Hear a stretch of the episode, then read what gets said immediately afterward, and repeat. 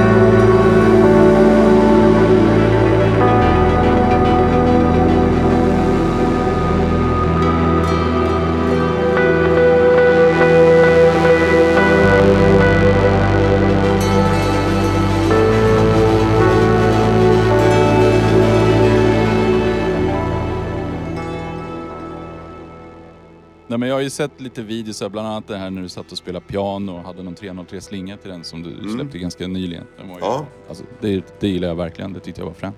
Kul, kul, tack. Men sen så har du ju hållit på med MZ412. Stämmer, stämmer. Eh, det, vi släppte en platta 2019, det senaste som heter Svartmyrker på Cold Spring Records.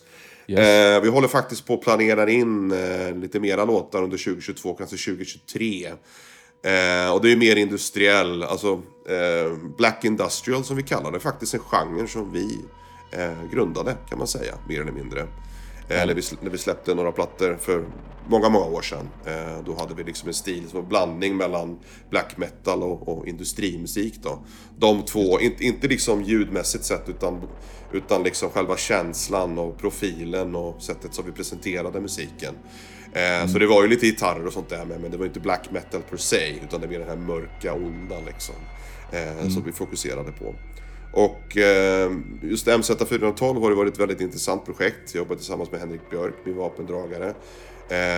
Alltså bandet grundades ju 1988 tror jag. Vi släppte vår första kassett, Machtorstimme. Eh, Själva.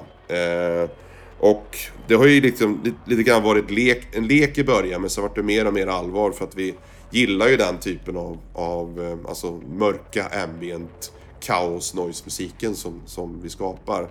Och ville liksom hitta ett nytt format att presentera det på. Det var då MZ412 eh, alltså grundades då kan man säga. Eh, och det har ju växt ganska stort. Eh, ur, både ur liksom en musikalisk aspekt och publikaspekt har det gjort. Eh, men för mig så är ju MZ412, det ligger mig väldigt nära hjärtat. Det är ju någonting som jag verkligen älskar att göra. Eh, Så från det så har jag även då ett annat band, ett soloprojekt som Ulftar, mitt alter ego då i bandet. Som jag har jobbat på en skiva här under två års tid ungefär som kommer att släppas förhoppningsvis eh, under hösten i år. Eh, soloprojekt då. Det är lite mer teatraliskt, lite mer eh, kan man säga, eh, ska man säga, filmmusikaktigt så. Lite soundtrackaktigt. Eh, det ska bli Men spännande. fortfarande, men fortfarande mörkt och, och lite Absolut. liksom. Absolut. Det är mer mörkt, lite mer sång här och där och mycket, mycket svarta avgrunder. Kul. Ehm,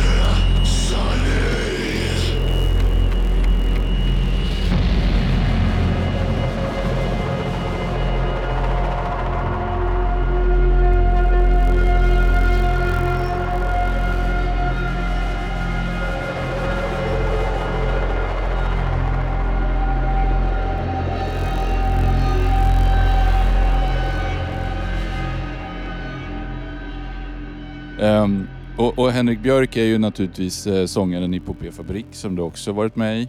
Precis, Eller är med. Nej, inte längre. Jag slutade 2001, gjorde jag i bandet. Eh, eh, lång historia kort, men det kändes väl lite grann som att det var dags att, att bryta, bryta vägar där. Eh, För mig så har Epopé Fabrik varit ett väldigt kul projekt under åren. Eh, var ju med liksom från scratch och hjälpte till eh, i, i de första, första två plattorna som spelades in i, i, i Holkia-studion i, Älmhult, eller utanför Älmhult. Mm. Och sen så vart jag mer eller mer en integrerad del i bandet då, efter, efter ja. några år där. Och det var en kul resa. Mycket kul spelningar, mycket, mycket liksom kul, kul folk man har träffat genom åren. Men just EBM känns lite för mig ja, det är ett avslutat kapitel. om man säger du har gjort så, den biten liksom. Ja, jag har gjort ja. den. Been there, done that. ja, men, men eh, MZ startades ju under tiden ni höll på med på P eh, också va? Ja, faktiskt. Det var ju lite grann, det gick ju parallellt där det gjorde det. Nu minns jag inte riktigt åren där. Jag behöver lite, lite senil när det gäller årstider. Inte årstider, nu pratar jag nattmössan. Jag pratar, pratar eh, när, när saker och ting skedde, vilket år ja. det var. Eh, så ja. det kan jag säkert missa med några år där. Men 88 någonstans tror jag var 88-89 eh, började vi på P och samtidigt så jobbade vi med MZ. Alltså MZ var faktiskt någonting som jag och Henrik experimenterade med före vi släppte Jaha. den första på P, eh, The Jugendsingen, Split-singeln med Atikoma. Eh, vi lyssnade mycket på, jag tror det var Memorandum och Test Department och vi lyssnade mycket på eh, Genocide Organ och alla sådana här band då, eh, back in the day. Eh, och det var lite grann där vi fick inspiration till också. Ja. Jag hade fått för mig att MZ var lite som en så avlastningsprojekt. Liksom. På P var det seriösa, stora som ni jobbade med skivkontrakt och grejer. Och så när ni behövde avreagera er så körde ni lite MZ för att liksom...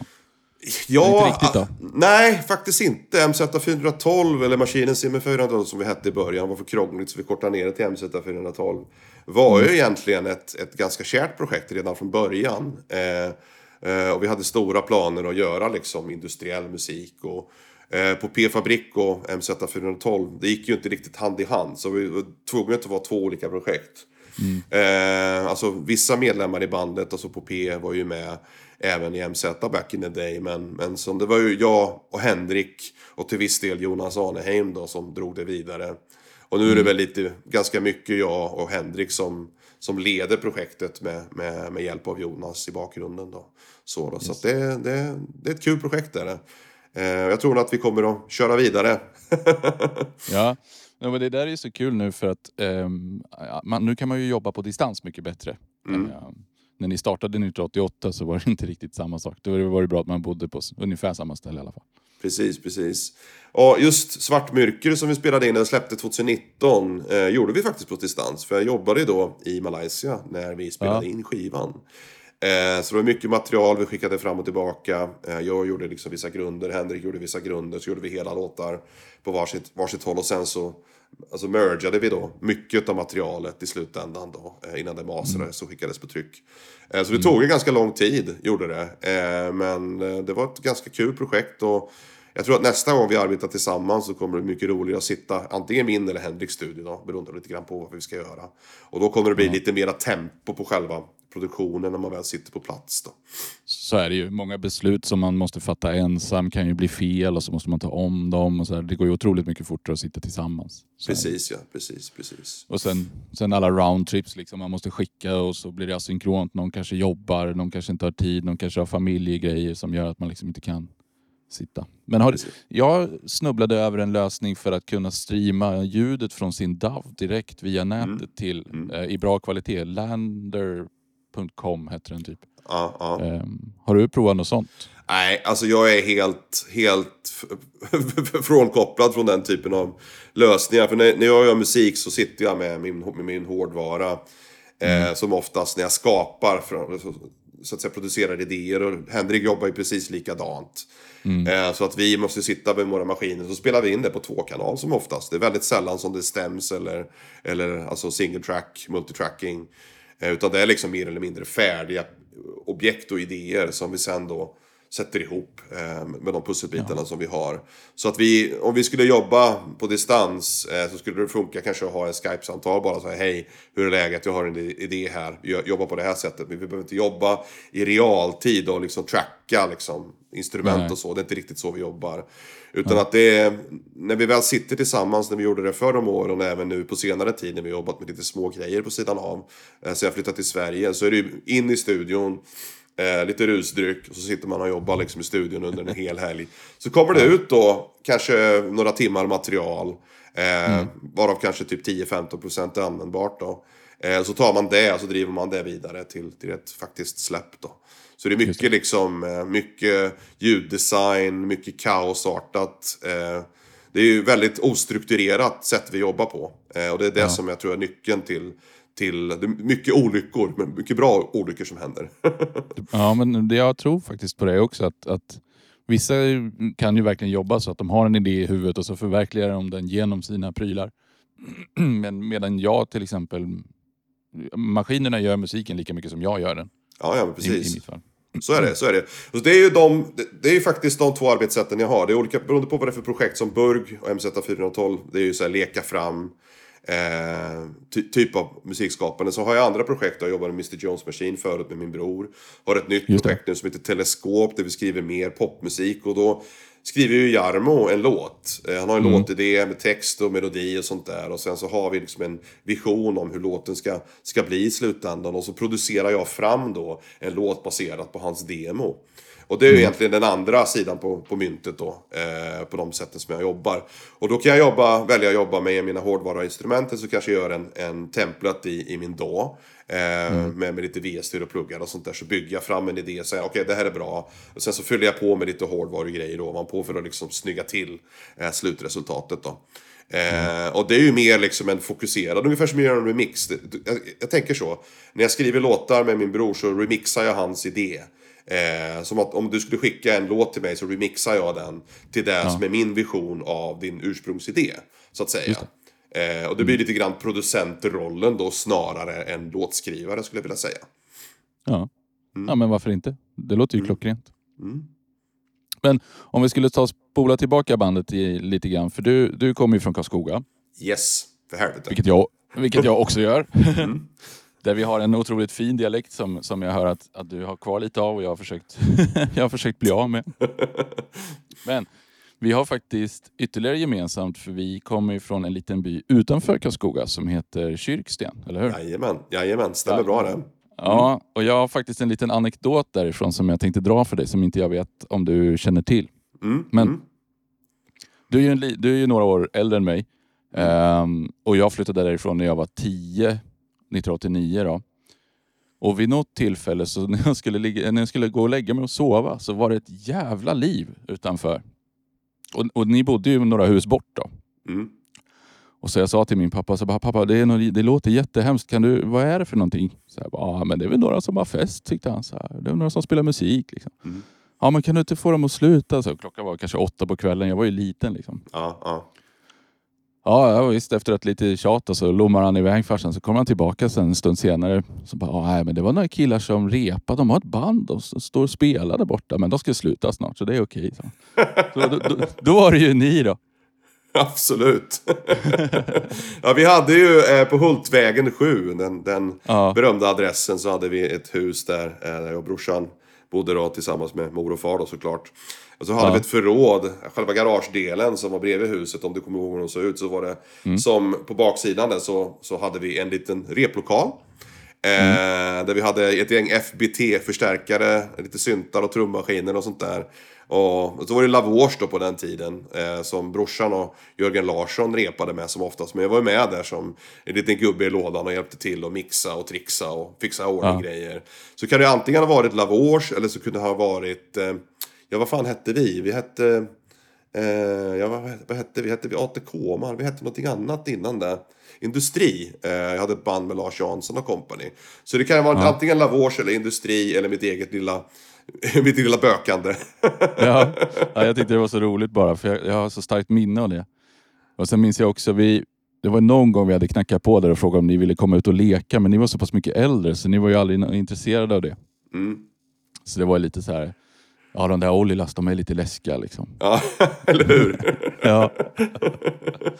ja, men vad roligt. Men, men eh, så du började köpa syntar ganska tidigt då? På, för du kan ju inte ha varit fruktansvärt mycket äldre än mig. Du måste ju ha varit typ tonåring då när ni höll på med det där. Absolut. Nu minns inte jag min första maskin. Jo, det gör jag. Det var en Roland S10 Sampler faktiskt. Eh, som jag fick då istället för att köpa moped lite grann var väl det som var tanken. Eh, ja, i Alkvetten så köpte man ju moped när man var 14, inte när man var 16. Men du vet. Nej, så som det var back in the day. Jag tror det var 1989 ja. om jag inte minns fel. Eller 88 den släpptes. Men jag köpte den samma år. Eh, på Högbergs mm. musik i Karlskoga. För till, till priset av 10 400 svenska kronor. wow. Ja, det, det, var rätt så mycket pengar back in the day. Alltså, morsan och farsan ja, de hade ju skrapat ihop där en slant. Och, äh, de insåg väl kanske ganska tidigt då att uh, musik det var liksom grejen med mitt liv då. Mm. Och då hade jag möjlighet att köpa den samplen och den var ju helt fantastisk. Alltså brorsan och Jörgen Larsson de hade ju syntar redan. De hade en Seal Cruise, de hade GX3P. TB303, ja. en 606 eh, och så en, jag tror det var Oscar också som dök upp där ett tag. Eh, som fanns i, i, i studion. Och eh, mitt tillskott då eh, i form av en Roland S10, den gjorde ju mycket kul grejer både på samplingssidan, till stråkar mm. och sånt där och eh, alla möjliga mm. konstiga ljud liksom. Eh, och eh, det var ju ett startskott för mig då, att ta musikintresset vidare helt klart. Mm. Och då hade ni liksom en studio där i, i, i bakom garaget då, i föräldrahemmet. Jajamän, eh, i förrådet, eh, lite replokal och sånt. Allt eftersom det där växte då så fick vi flytta in grejerna i det som blev mitt rum och tv-rummet i huset. Lite som en gillestuga. Eh, för att grejerna fick ju inte plats där ute. Och så hade vi ganska dåligt med isolering där på vintrarna så var det inte så kul att sitta där ute. Så vi fick ta in dem i huset och morsan och farsan hade aldrig något problem med det. Eh, jag hade polare hemma, jag hade som Henrik Björk var där och gjorde oväsen och Lars Jansson och vi spelade industri och det var liksom Eh, Ja, det var, ja, ska ni ha kaffe grabbar liksom? Ja, visst, och gick ut och drack kaffe och fika och så körde vi in, gick in och körde igen. Så att toleransen som mina föräldrar hade till vårt musikskapande var ju helt fenomenal. Eh, det var aldrig något problem, vi fick spela hur mycket vi ville, spela hur sent vi ville. Eh, och på det sättet liksom hjälpte ju det att skapa då, eh, alltså utforska vårt intresse för musiken och driva det vidare. Härligt med, med föräldrar som förstår att, att liksom, ja, men det här kommer ju, det här är, kommer ju hålla dem från gatorna så att säga. Men det, är- det är liksom ett bra intresse. Men eh, ja, fan vad kul. Och sen så formade ni på P där i, i slutet av 80-talet. Ja, precis. Jag hade ett band som hette Industri först. Det var lite mer syntpop. Eh, som sedermera vart Aterkoma. Eh, som jag och Lars Jansson körde vidare själv. I samband med det då så körde vi det här på P-fabrikprojektet. Men då var inte jag officiellt medlem i bandet än. Nej. Utan jag kände ju Henrik och Leif och hjälpte till att prodda lite basgångar och lite trumljud och sånt där. Eh, Så vi bestämde oss för att släppa en splitsingel. Eh, som vi skulle pressa och trycka och sälja själva. Eh, våran kompis då, Jörgen Larsson som spelade i Lavors, eh, han hade kontakt med Ferger Studios. Eh, Nu kommer jag inte ihåg vart det låg någonstans. Var det Fjugesta eller något sånt där konstigt ställe? Eh, det kan, jag kan ha fel. Men eh, det var andra band, Aha hade varit där och det var andra band som hade lirat där tydligen för länge, länge, länge, länge sedan. Jag kan ha fel gällande band, bandvalen där i alla fall men eh, det var en fantastisk superproffsstudio mitt ute i ingenstans i skogen.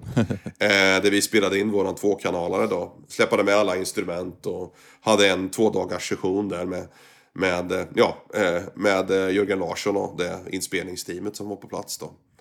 Eh, Så det var en fantastisk, fantastisk, fantastisk rolig studiesession. Jag minns väldigt tydligt. Eh, Henrik och, och Leif de hade ju Die Jugend, den låten med sig. Eh, Och eh, det fanns liksom lite plats för en extra låt där på slutet. Eh, Needs, som är en av de mer roligare låtarna. Och den, den kom faktiskt till på plats i studion. Det var en sån här, ja vi har druckit lite öl, ja vad fan vi gör en låt till liksom. På med proettan, på med trummaskinen och så skruva fram en grej. Eh, Så Henrik bara kutade in i studion och bara sjöng låten från början till slut i en tagning och det, det, var, det var det liksom. Eh, så att, ja, jag kommer ihåg det så himla tydligt. Men Henrik bara, nej nu kör vi. Fram med spriten, in, i- in, i, in, in i sångbåset och bara körde han stenhårt så var det klart liksom. Jag älskar sånt där. Det är så roligt för att det finns så många låtar på så många plattor som har kommit till på ungefär det här viset. Ja, Och det är någon sorts liksom ögonblicksinspiration där man bara, ja, utan att bli jätteflummig så känns det som att man på något sätt kanaliserar någonting och, och bara får ut det.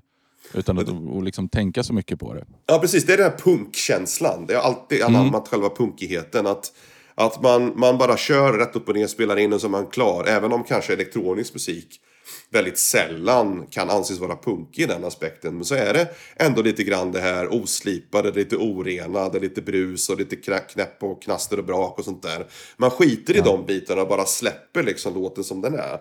Och då ja. får man ju liksom fram det här organiska, själva liksom det som händer i, i just den stunden. Den här magin ja. som man aldrig får egentligen när man sitter och multitrackar och gör massa så här fininspelningar. Och det, blir liksom, det saknas någon liten, något litet glimmer där, gör det. Eh, ja, men det, ja. ja, du tappar ju någon slags spelglädje på något sätt om du, om du programmerar allting för hårt och tar om det tills det sitter perfekt och sådär. Då, då slipper du bort allting som lever. Precis, precis. Och det är ju faktiskt en fördel med att göra live-grejer. Och så kan man ju tycka huruvida det är bra eller inte, att det blir monotont på ett annat sätt. Det blir en annan typ av slutresultat. Men den här den här glädjen och den här liksom lite grann magin, skaparglädjen, den, den lyser igenom. Så även om man spelar fel här och där så väljer man att bara ja, ignorera de bitarna och släpper i alla fall. Och då, mm. i alla fall jag känner så när jag lyssnar på sådana såna typer av inspelningar eh, så finns det en viss glädje i det, en viss skaparglädje. Så det är inte alltid bara den här audiofilgrejen som, som är det viktigaste. Att det ska låta bra, perfekt och snyggt och det ska masteras snyggt och det ska inte vara något brus och knäpp och brum och så. Utan det är liksom den här or organiska, jag känner jag använder det ordet väldigt ofta nu, men eh, det är det, den känslan som jag i alla fall är ute efter. Mm. Ja, jag gillar också det. Um, jag, kan, jag tycker det kan höras på vissa inspelningar också om, om det finns spelglädje i, i musiken. Alltså, jag kan ju verkligen gilla att lyssna på gammal reggae som är inspelad i någons glassaffär liksom, mm, bakom mm, mm, någonting. Det låter skit men, men man hör att alla älskar att göra det och det finns någon sorts liksom, feeling mellan musikerna som, som bara uppstår där och då. Liksom. Ja men precis, ja, men musik för mig är ju glädje och till viss del även terapi. Liksom. Jag skulle inte kunna klara av eh, mitt var min vardag om jag inte hade möjlighet att göra musik. Och det är den här glädjen man alltid efterjagar, eftersöker mm. i sitt musikskapande. Som jag är nöjd och glad och upprymd över mitt resultat så, så väljer jag att släppa det. Jag tror det är alltid kul om någon annan tycker likadant. Men sen ja. känner jag då att det viktigaste för mig är att jag själv ska vara nöjd i den aspekten att jag står för det jag har gjort. Och eh, man liksom put the stick in the ground som man brukar säga. Nu är låten klar, nu går vi till nästa. Eh, mm. Istället för att liksom försöka fila för länge på grejerna. Eh, då kan jag hamna i den här, den här eh, skrivarkrampsgrejen. Liksom, att jag sitter och filar på någonting för länge och bara är bort med det. Så går vi om, ja. går vidare till nästa projekt istället. Det var faktiskt en fråga som jag hade tänkt ta om du drabbas av. För du har ju varit produktiv, väldigt produktiv i dina mm. olika projekt. Och det finns ja. ju ytterligare som vi inte ens har nämnt ännu. Eh, och, och, och liksom, hur kommer du över prestationsångest och skrivkramp och sådana där saker? Men då, då är det ett sätt då liksom. Absolut, absolut. Alltså, jag drabbas ju av skrivkramp hela tiden. Eh, och även prestationsångest, det vill säga det att fan, är det här jag håller på med, är det verkligen något att ha liksom. Men om man mm. tar skrivkrampen i första hand då.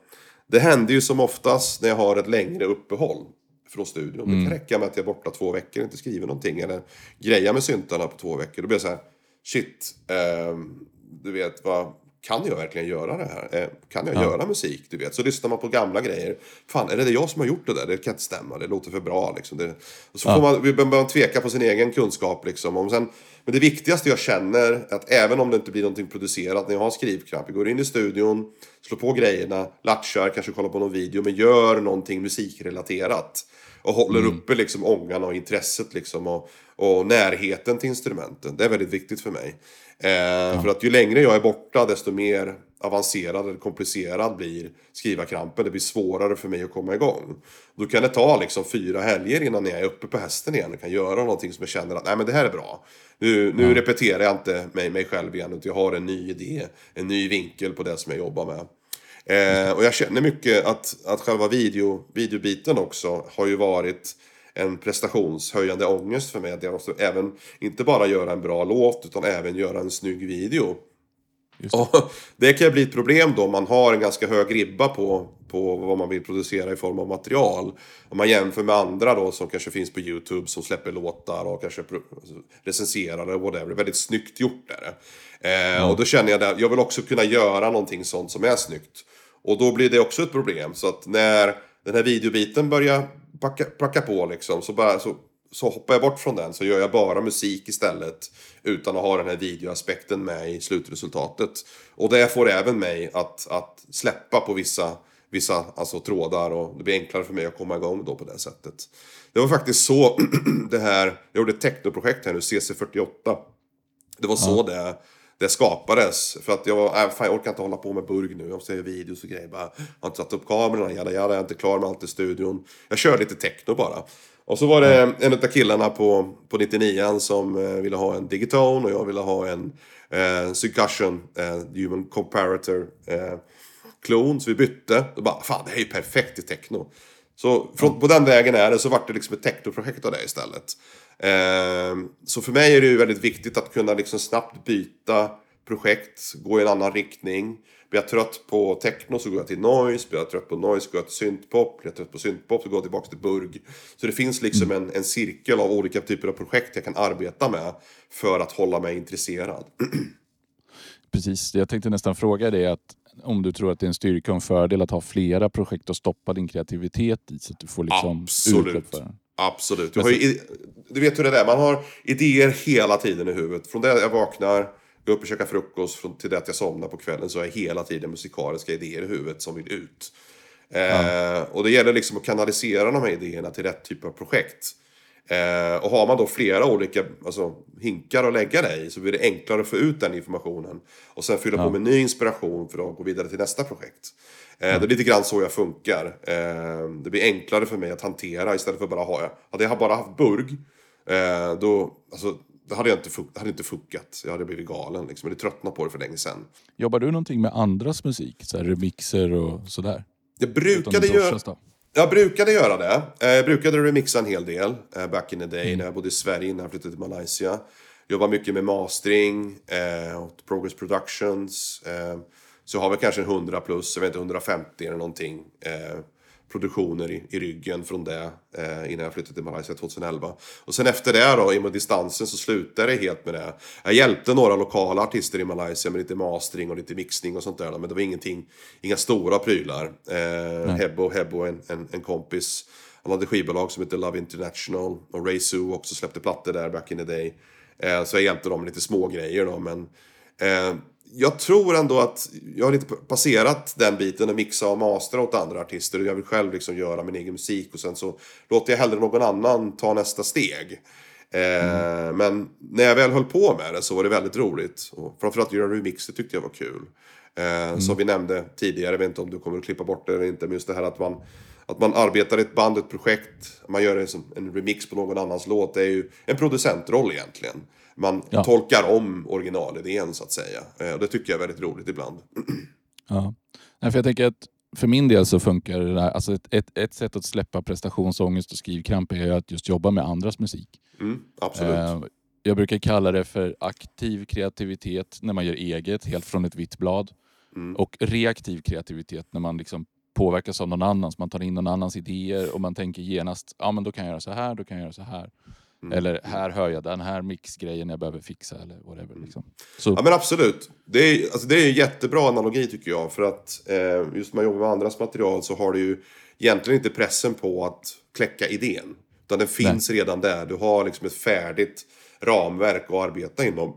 Sen kan du välja att ta det i vilken riktning du vill. Men just det här startskottet, vad är det jag ska göra? Det är ju redan ja. fixat liksom. Så att, eh, det är ju ja. jättebra. Jättebra. Och det är väl egentligen mitt största problem, att, att komma över den här första tröskeln. För jag släppte en EP med fyra låtar för ett tag sedan. Mm, här, och det har tagit mig fyra år att koka ihop dem. Och alla de låtarna kommer sig av någon sorts katalysator, någon sorts mm. idé som rullar igång alltihopa. Ja, ja. Och då faller allting av sig självt på plats. Ja. Så, så jag antar att jag måste, jag måste få in någon sorts rutin där jag sitter och bara gör så att det kommer sådana här idéer och så, som, som det rullar på av sig själv. Ja, liksom. asviktigt, skitviktigt. Jag menar, nu funkar ju eh, säkert du och jag ganska diametralt olika när det gäller, eh, när det gäller liksom arbetssätt och sådär. Men, men just det här influx av idéer, kreativitet, inspiration är mm. jätte, jätteviktigt. Eh, jag menar nummer ett, lyssna på annan musik så mycket som möjligt. Två, jag menar när man läser böcker, man tittar på film. Så tar jag liksom intryck från omvärlden för att på något sätt kanalisera om det till någon form av mm. musikalisk prestation. Vad det nu kan vara för någonting. Om man är förbannad på något så kanske man gör en arg låt. Om man är glad över något gör man en glad låt. Om man är ledsen, du vet. Det kan vara mm. enkla, enkla känslor men även Eh, det viktiga när man väl sätter sig ner och gör musik, det är att låten i sig, musiken ska ge dig en, en känsla. Jag brukar alltid säga det här, om du kan sitta och lyssna på en loop, säg att du gör en 16-bars loop, 32-bars loop eller någonting, under en längre period, du vet att du har någonting. Och det ljudet som är mest intressant i den loopen är säkert, troligt, mest troligtvis det som är huvudtemat. Eh, på det sättet så kan jag väldigt lätt skala bort artefakter och andra ljud som inte är intressanta och bibehålla den viktiga liksom, själva temat i låten då så att säga. Eh, och det sättet att arbeta på, det är jätteviktigt för mig. Så att jag kanske har ett ljud jag gör i en synt eh, som är liksom huvudtemat. Så det är det som alltid får vara kvar oavsett hur jag modellerar om låten så att säga. Eh, på det sättet så blir det väldigt lätt att, att driva det vidare. För att även om det står och snurrar i evigheter i bakgrunden så, så lär du dig tycka om det. Du lär liksom uppskatta den biten och så kan du bygga egentligen stort sett vilken låt som helst ut, utav, utav det grundljudet då. Eh, så det är ju lite grann burg-tänket där kan man säga. Jag älskar ju loopbaserad musik och, och, och har ju alltid gjort det. Eh, och, och, har ju alltid gjort sån musik själv. Så att för mig är det ju liksom... Jag hittar ju nästan alltid en liten loop som jag tycker om och så kör jag den runt, runt, runt i flera, flera, flera timmar. Och då tänker jag ju alltid så här, bara, men det kan väl inte finnas någon annan som gillar det här. Jag, har, alltså, jag älskar ju din platta, den, du släppte, den EPn. Eh, och Ja. så, som jag sa, det enda problemet jag hade är att låtarna är för korta. så att, alltså, det där är någonting som är väldigt viktigt. Alltså, man sitter ju i sin egen bubbla. Då tänker Ja. man liksom, eh, ja, men det är väl ingen som vill höra det här repeteras i, vet, 6, 6 7, 8 minuter. Jag gör den 3-4 minuter. Men tiden rör sig olika fort. Baserat på om du är den som skapar musiken eller om du är den som betraktar den. Eh, Det har jag upptäckt under många år och framförallt där den tiden går som saktast det är när du spelar på ett dansgolv. Eh, Och det är så här, just den, det tog mig några, några, några, några konserter, några gig som elektronisk discjockey i, i, jag tror jag spelade i Malaysia eller om det var Thailand, whatever, någonstans i Asien. Upptäcka det här att saker som jag gör på scenen, känner jag shit, nu måste jag ha ett break, nu måste jag switcha, nu måste jag göra upptempo, nu måste jag göra en dropp, jada jada. Men alltså folk känner att alltså, när man står och betraktar och lyssnar på musiken så går tiden, alltså det är mycket, mycket längre. Det är som en lång gummisnodd man sträcker ut. Så man kan verkligen låta beatsen eh, alltså, ta sin tid och andas ordentligt. Och det är nästan lite grann samma sak när du skriver musik. Alltså du låter beatsen andas lite längre. Eh, och sen när du sitter som betraktare eller avslappnad och lyssnar på din egen musik. Så vill du att den ska bli automatiskt längre. Eh, Så det är lite grann så jag tänker att shit, det kanske är lite för länge. Nej men jag kör ett par bars till. Och så i slutändan så känns det mycket bättre det längre alternativet än det korta alternativet. Nu finns det säkert folk som tycker annorlunda men det är någonting som jag själv har känt genom åren att tiden går olika fort och framförallt så är den när du sitter där och stressad och vill att någonting intressant ska hända. Det är då du ska ta ett steg tillbaka låta det loopa ett par gånger till. Så, lite grann som ett pro-tip eller någonting. Ja, nej men absolut. Jag, jag är jättetacksam för tips. Eh, och, men jag, jag tror att du har helt rätt för att just det här med på ett dansgolv går tiden fruktansvärt långsamt. Det har jag märkt några gånger. Jag varit på spelningar och man har Ja men precis som ett beat sätter sig och man börjar dansa och man känner att man är inne i det. Så, så kommer den jävla DJn på att den ska göra ett dropp eller att den ska ta bort beatet eller den Precis, ska byta precis. eller någonting. Ja och, och så går man igenom det och så kommer ett nytt beat och så hänger man i det. Och sen så ska de byta igen. Precis, det blir för hetsigt. Det blir för hetsigt. Ja, man, man fastnar liksom aldrig i groovet och får, får, får njuta och flöda iväg. Liksom. Mm. Det är någonting som jag tycker är extremt roligt när man spelar live-techno som jag har gjort många gånger. Eh, eh, techno-techno, alltså du vet. In, inte kanske, inte så här peak time, inte 140, 130 sånt där supersnabbt tech. Utan typ kanske 115 till 125, max 130. Eh, och då när man, när man arbetar med instrumenten så kan man liksom direkt påverka publikens reaktion. Om man ser att dans, du vet, det börjar falna av lite grann, någon kanske droppar av, tempot försvinner. Då kan du direkt åtgärda det med dina instrument. Du kanske lägger på ett till lager, en ny phrase ovanpå för att driva på, kanske öppna lite filter här och där. Så blir folk intresserade igen. Så på ett väldigt enkelt sätt kan du manipulera publiken på ett positivt sätt då. eh, För att liksom eh, bibehålla intresset. Och det är ju en extrem upside jämfört med att spela discjockey där du är låst till en track. Så att säga. Du kan Ja. inte göra något så mycket med den. Eh, för att ändra liksom. Du kan byta låt då. Det är kanske det som DJs gör. När de ser att "Nej, nu blir det torrt på golvet, nu byter jag låt liksom. Ja, Eh, precis. Så att, ja. Och sen har de väl lite filter så, och sånt där grejer på sina skivspelare. Så Ja, precis, precis. Och de här små lobbarna som de har, de är väldigt varma så att de är svå, svåra att ta i har jag sett. Man bränner sig Ja. lätt på dem. Nej, men jag, jag tror ju att, jag tror ju att eh, DJ-jobbet, nu jag har jag aldrig provat det, för jag, blev, jag provade en gång hemma hos en kompis, jag blev så jävla stressad av att försöka få det beatmatchningen att funka i Ja, nästa ja. låt. Jag fixade inte det alls. Men, men jag tror att den största utmaningen för en DJ är ju att hitta viben och få, få liksom golvet att flyta och folk Ja. och, och liksom må bra. Och det, det har jag enorm respekt för. Sen att, sen Ja. att de måste ju showa och vara lite divor också. Det, det, Precis, det är väl en precis. annan sida av saken. Ja men alltså, det, inget ont sagt om DJs, det var inte det jag ville, ville ha sagt. Nej, nej, jag Men- förstår men, Men, men det, det, är- det är som du säger att att vara diskjockey handlar om att förstå publiken, handlar om att förstå Mm. sin venue, handlar om att förstå musiken. Och sen liksom ha ett recept för det som funkar på det dansgolvet den kvällen. Eh, jag känner många DJs eh, som har liksom varit residents på många av de ställena som, eh, ja, som fanns i Kuala Lumpur då i Asien. Eh, och även på andra ställen. Och det är just det som är liksom kontentan i att vara en bra diskjockey. Förstå publiken, förstå kvällen. Varför är folk där? Jag menar, du vet, så att, så att man liksom kan, kan sätta liksom fingret på det är det här folk vill ha. Så. Ja, exakt. Exakt, om man har lite koll på omgivningarna. Det, det, inte vet jag, det kanske är någon fotbollsmatch i närheten och då kommer det jättemycket fans innan och då spelar man viss musik och sen när de går då kommer stammisarna och spelar man något annat. Och sådana där bitar tror jag är viktiga. Precis, jag fick faktiskt, eh, det var en gång jag spelade på Pinchos i, i eh, nej, Pisco Bar var det fan. Pisco Bar i, i Malaysia. Det är nedlagt nu tyvärr, men bra ställe eh, back in the day. Och så hade jag ett live-set med mina syntar med mig. Så kom det fram typ så ett gäng på fyra, fem tjejer och ett par killar. och Bara, Ja, det är en snubbe som fyller år här. Kan du spela den här låten för honom? Jag tog en önskning. Bara, du, jag har spelat liveset här, hörrni. Det kan jag inte bara spela någon annan. Och så vart de skitsura för att jag inte tog deras request. Så jag bara, vad ska jag Ja. göra liksom? Ja. Du vet. Precis, men de har ju sådana här svartvita saker. Kan du inte spela på dem? Liksom? Jag menar det, jag menar det. Ja, fy fan. Nej, men eh, det här med att flytta till Malaysia måste ju ha varit lite speciellt. För jag vet, jag var hemma hos dig en sväng innan det där. Medan eh, jag fortfarande bodde i Karlskoga. Jag flyttade därifrån 2005. Och det här var ju någon sommar, det var så fruktansvärt varmt. Och så kom jag över till dig och så spelade, jag hade med mig min trippelsjua va, tror jag. Ja, Future Future Retro, Retro. ja. Jajamän, Ja. jajamän. Så gjorde vi någon liten låt där. Jag har faktiskt letat efter den inför den här intervjun, men jag hittar fan inte den. Jag ska leta lite till och se om jag kan klippa in den sen. Inget minne av den alltså. Inte, inte låt. Jag kommer ihåg att det var där, men jag har inte, inget minne av att vi faktiskt gjorde en låt tillsammans. Det var ju Ja, vi satt och rattade, vi satt och rattade lite på den där trippelsjuan då, bara för, Ja. för kul, kul liksom. Och sen så, jag kommer ihåg, du jobbade så otroligt fort. Du bara plockade fram lite grejer och in med det och det, si och så. Och sen, Mm. sen, sen var det en låt. För mig var det ren magi liksom. Inget minne av den låten. Det var sjukt roligt om du hittar den. Ja, jag ska försöka. Jag ska göra vad jag kan. Eh, Den borde ligga på någon gammal hårddisk som jag har flyttat runt bland datorer någon gång. För jag, vi spelade in den på minidisk, kommer du ihåg det? Nej, det kommer jag inte ihåg naturligtvis. Det är inte hade- helt omöjligt. Jag hade faktiskt det som masterbandare. Skitkorkat. Ja. Va? Vad, vad var idén med det liksom? Du vet. Nej, jag vet. För jag, jag hade köpt en bärbar minidisk ehm, då och ehm, jag spelade in allting på, ehm, på den och det var ju bara för att jag skulle kunna ta med mig det till jobbet och sitta och lyssna på på dagarna sen. Ja.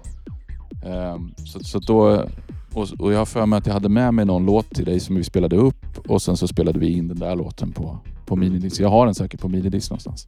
Gött, gött. Leta, leta. Mm, ja.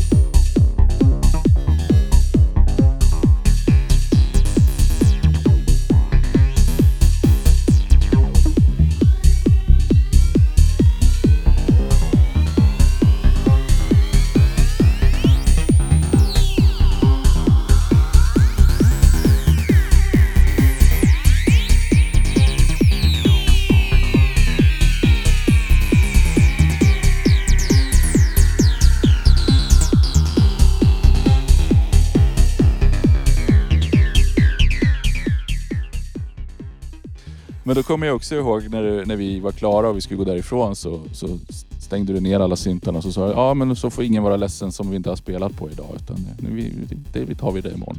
Precis, precis. Alltså jag, jag hade ju... ja, förlåt. Nej, du hade ju rätt många fina syntar där så att jag, jag... Ja, kör.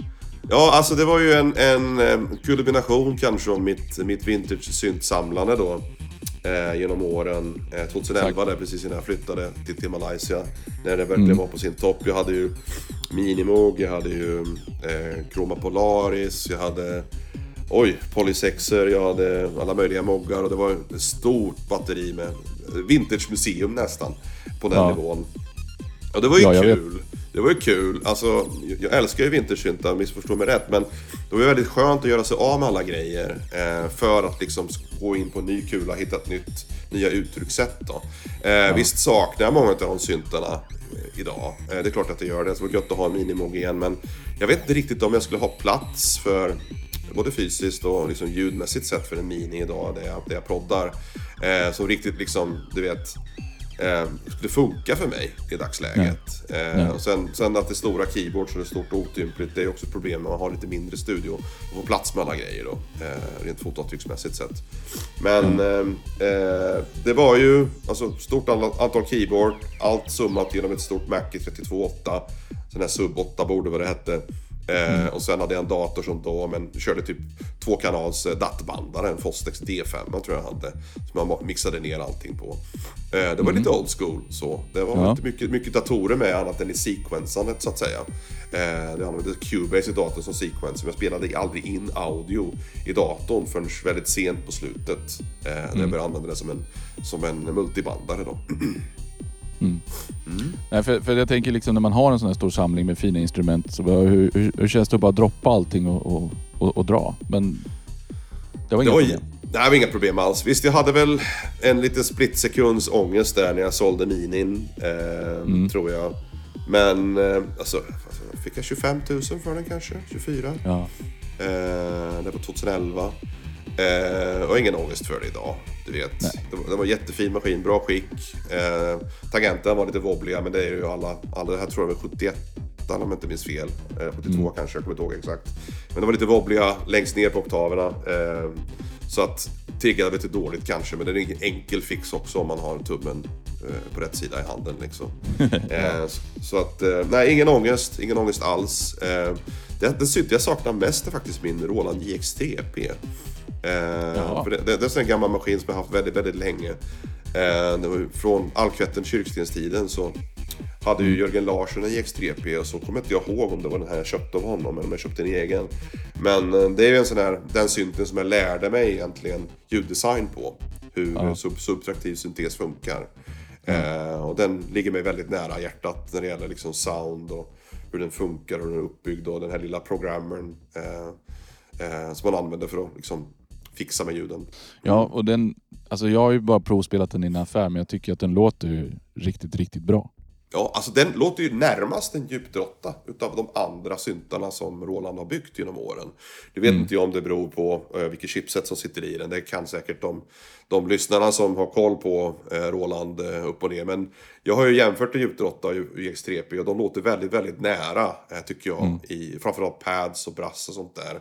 Det går inte att göra samma synkljud såklart i ett repben. Eh, kan man inte göra. Men eh, om man ska ha en maskin som låter som en djupdrotta så är JX3P mycket bättre än Juno 60 eller Juno 106 eller Juno 6. Liksom. Mm. Så, eh, och de är fan så mycket dyrare än 3P. Jag tror man fortfarande kan få under, för under 10 000 idag. Ja, det tror jag. Det tror jag. jag tyckte jag såg en gå ganska nyligen med Programmer. Det här kanske inte var en sån. Ja, skitsamma. Sen så gillar jag att spela jag vet inte varför, men jag, jag har alltid haft monosyntar och jag älskar monosyntar. Men, men mm. jag, på sistone har jag snurrat in på att göra basar på polyinstrument.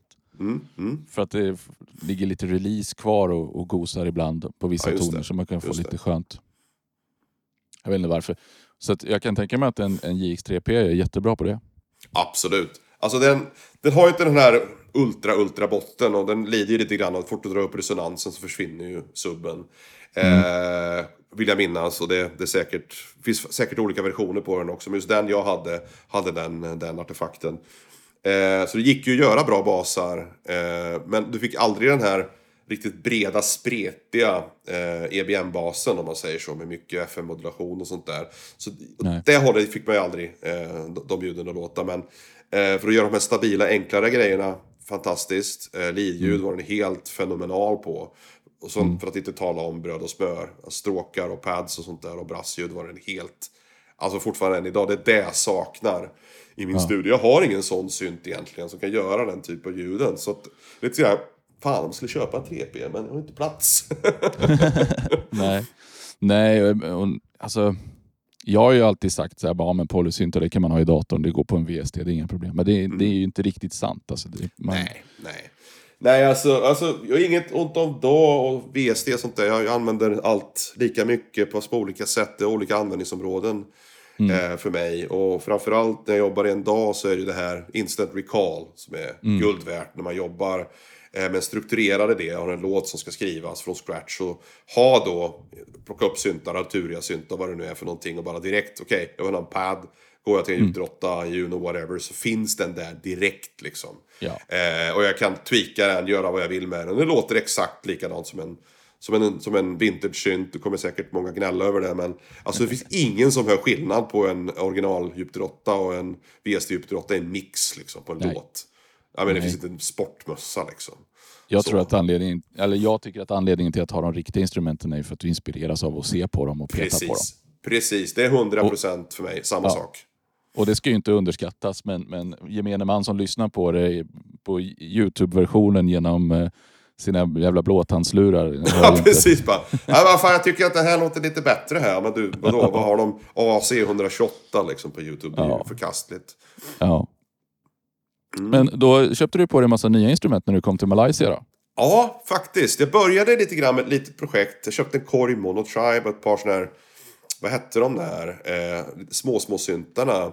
Som hade MS-20-filter i den ena och den andra var någon annan, någon Duo tror jag. Jag tänkte säga Volka, men det var inte... Nej, det de var ännu mindre. Det, det var Tensisask stora syntar. Vad är det de hette? Hette de Ja, ja. Mini Tribe, Monotribe? Eh, Ja, ja, där ja. batteridrivna små härken. Det var någon med analog delay också. Ja. Lät helt förskräckligt, brusade en massa. Men så gjorde jag lite noise-musik. Mm. Eh, när jag var hemma i Sverige. Jag hade köpt den där precis och började brumma och brusa och grejer ha mig.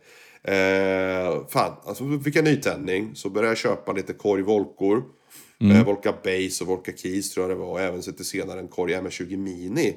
Var en av Mm. de första i, i, i, i KL som fick en faktiskt. Jag förbeställde.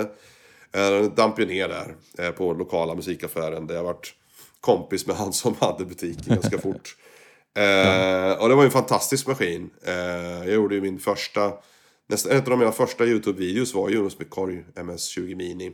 Där jag gjorde som en jam-session, bara kopplade upp den, hade en monotribe, den lilla trummaskinen, synten, plus lite effekter och sånt där då, som jag jammade ihop en låt. Och det var ju fantastiskt kul, och fan det här vill jag hålla på med liksom. Eh, Ja. Själva tanken var ju initialt att det skulle vara någon form av demovideo, men så jag gillar inte att dema grejer liksom. Jag tycker det är lite tråkigt i längden så att jag bara gjorde en låt och så typ så här kan den låta och så på den vägen är det. Så köpte jag fler ko- korgmaskiner. Jag tror jag köpte en Roland TR8 också när den kom, system 1. Eh, och sen så liksom, nej men fan nu börjar det hända grejer här så släppte ju Elektron sin Analog 4. Eh, jag minns inte vilket år det var, men jag var ganska, inte jättetidig med att köpa den, men kanske ett par år, tre in, par, tre år in från att den, den hade tillverkats så hade jag en i min setup. Eh, och det var lite grann då jag hamnade i den här loop-baserade sfären då, i, i den musiken jag skapade. Eh, så att det var väldigt kul att börja på ny kula, helt nya instrument, helt nya idéer, helt nytt arbetssätt och bara göra saker som jag gillade. Så jag hade egentligen ingen inspiration där just i början, utan jag bara satte mig med de grejerna, som du sa förut, låter grejerna göra musiken åt mig. Eh, Så vart det ju liksom lite senare då, så kristalliserades själva idén med, med, med Burg då, vad det nu blev sen senare. Men, men eh, väldigt små, små apparater, eh, Korg Volka MS-20, jag hade en Korg Beats också, tror jag trummaskinen hette så. Eh, som var rätt trevlig faktiskt. Thomsen var svinbra i den, vill jag komma ihåg. Ja, så att det, det vart en del grejer där. Eh, Ja. men den musikaliska resan var ju lika intressant som att köpa grejer. Och när jag bodde i Asien så var ju prylarna svinbilliga. Alltså jag köpte en MS-20 Mini för typ 4000 kronor. 3,8 tror jag gav för den. Svenska kronor. Eh, och det var ju ny eh, i butik då. Så att det kom ju direkt från Japan till Malaysia. Ja. Så det var bara att handla och vara glad liksom. För att, eh, ja. Det var lite kurser och sånt där som stod bra till då när jag precis flyttade dit. Så det var bara att tacka ta emot. Ja.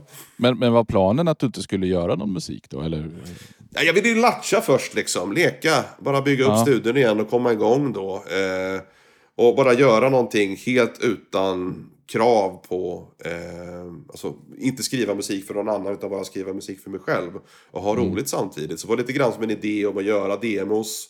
Slash kanske liksom eh, någon form av musikalisk aspekt på det. Men jag tröttnade ganska fort på det. Utan det var ju direkt liksom, nej nu gör vi en låt här och så filmar vi det liksom. Så får vi se vad folk tycker. Eh, det var lite grann på den vägen det vart då. Eh, och YouTube var ju en, en bra kanal för mig. Utan det var ju populärt ganska fort. Jag fick ju många subscribers där i början. Och folk gillade det jag höll på med. Så varför inte fortsätta liksom. Och göra den här, göra musik som är skapad live. Och så filma hela det eventet när det händer så att säga. Ja. Eh, det var kul. Gjorde du det helt från scratch då, eller hade du lite förberett? Eller hur? Lite grann beroende på vad det var. Eh, vissa låtar så hade jag en idé som jag jobbade med under en dag. Eh, så att jag satt med studion på morgonen på lördagen. Eh, började fixa dona. Eh, startade någon beat och körde liksom. Sen hade en idé. Ja, men nu, nu känns det bra. Nu spelar vi in. Slog på kamerorna och bandspelaren. Och så började spela in. Och så gjorde jag några tagningar, typ fyra fem stycken. Och så såg jag ut den som var bäst. Klippte ihop en video och släppte. Eh, och mycket av det som händer var ju till viss del strukturerat. Men kanske 50-50 adlib. Eh, men själva huvudidén fanns ju alltid där i och med att det var någon trumgrej programmerad eller någon basgång programmerad. Men alla byten och switchar och sånt där. Det var ju helt liksom påkommet i stunden då. Så. Eh, ja. Och, och då lyckas du träffa folk och bygga en liten karriär så att du kan komma ut och göra technospelningar och sånt här på... Ja, och precis. precis. Vi hade lite ett lokalt gäng där. Eh, Minimalatia hette de. Minimalistisk. Techno, dubb. Eh, ibland lite elektro och sånt där också. De hade lite band in där. Jag tror att Bonobo var där och lira. Eh, jag tror att Moderat var där en sväng också. Det var lite andra band, större artister. Eh, Mm. Ställe som heter Palett Palett. Eh, och då var det lokala DJs, lokala. Alltså typ malajer då. Mm. Eh, som som eh, egentligen körde lite lokal kultur och struktur på sin musik också. Den musiken de skrev själva. Plus Mm. även sättet de DJar på. Eh, mycket liksom vinyl, vinylgrejer som de körde. Det var en del trainwrecks ibland men det var, det var kul. Det var mycket folk som dök upp. Och vi satt och, på krog och krökade liksom. Ah fan, käka mat och vad hade gjort. Fan, ska, vi ska ha ett DJ-gig här nu. Eh, imorgon, jada jada. Men vad fan, eh, jag kör ju lite te- elektronisk musik. Fan, kan inte jag få spela? Och bara, ja, kan du väl få göra. Så liksom dagen efter då, så här helgen, helgen som kom så satte mig och gjorde ett litet liveset. Kanske 45-50 minuter och någonting som jag skruvade ihop på mina korvvolkor och trummaskiner och grejer. Och så, ja, på den vägen är det. Så vart jag lite grann av en resident live-snubbe där och så fick köra. Eh, först på Palett Palett så fick jag andra ställen höra talas om mig och så vart det ännu större liksom. Så, eh, men jag försökte begränsa det, inte spela för ofta för annars blir man så lite uttjatat. I och med att jag var egentligen den enda personen i, ja, i hela landet nästan som gjorde live elektronisk musik i Malaysia. Eh, så det vart lite grann av en kul grej då. Så Eh, hade jag bekant Stella, Stella Nutella, en DJ.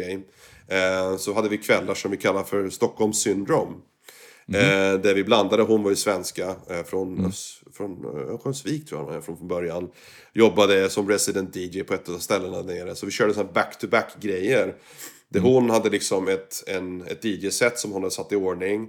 Ett visst BPM. Så hoppade jag in med lite syntar och trummaskiner ovanpå det. Så körde vi liksom som en back-to-back-grej. där Jag spelade egentligen på hennes grejer. Så gjorde jag musik.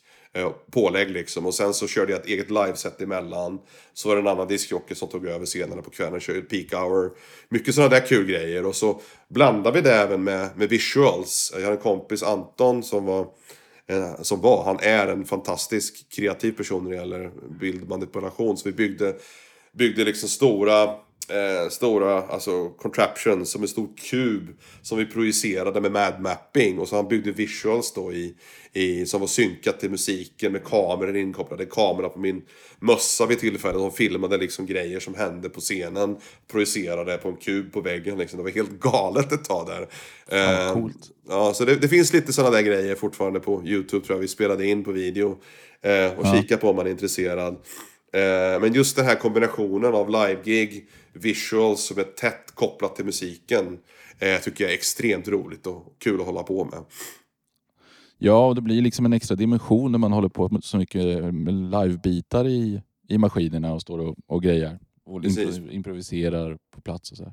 Precis, Men, och så, så ska man ju ha klart för sig att Kuala Lumpur och Malaysia, det är ju inget litet ställe. Alltså till ytan är det väl det, men det är rätt mycket folk där. Så att, Ja, det bor ju nästan 7-8 miljoner personer i, i kommun då. Kanske 1,7-1,8 miljoner i, i stadskärnan.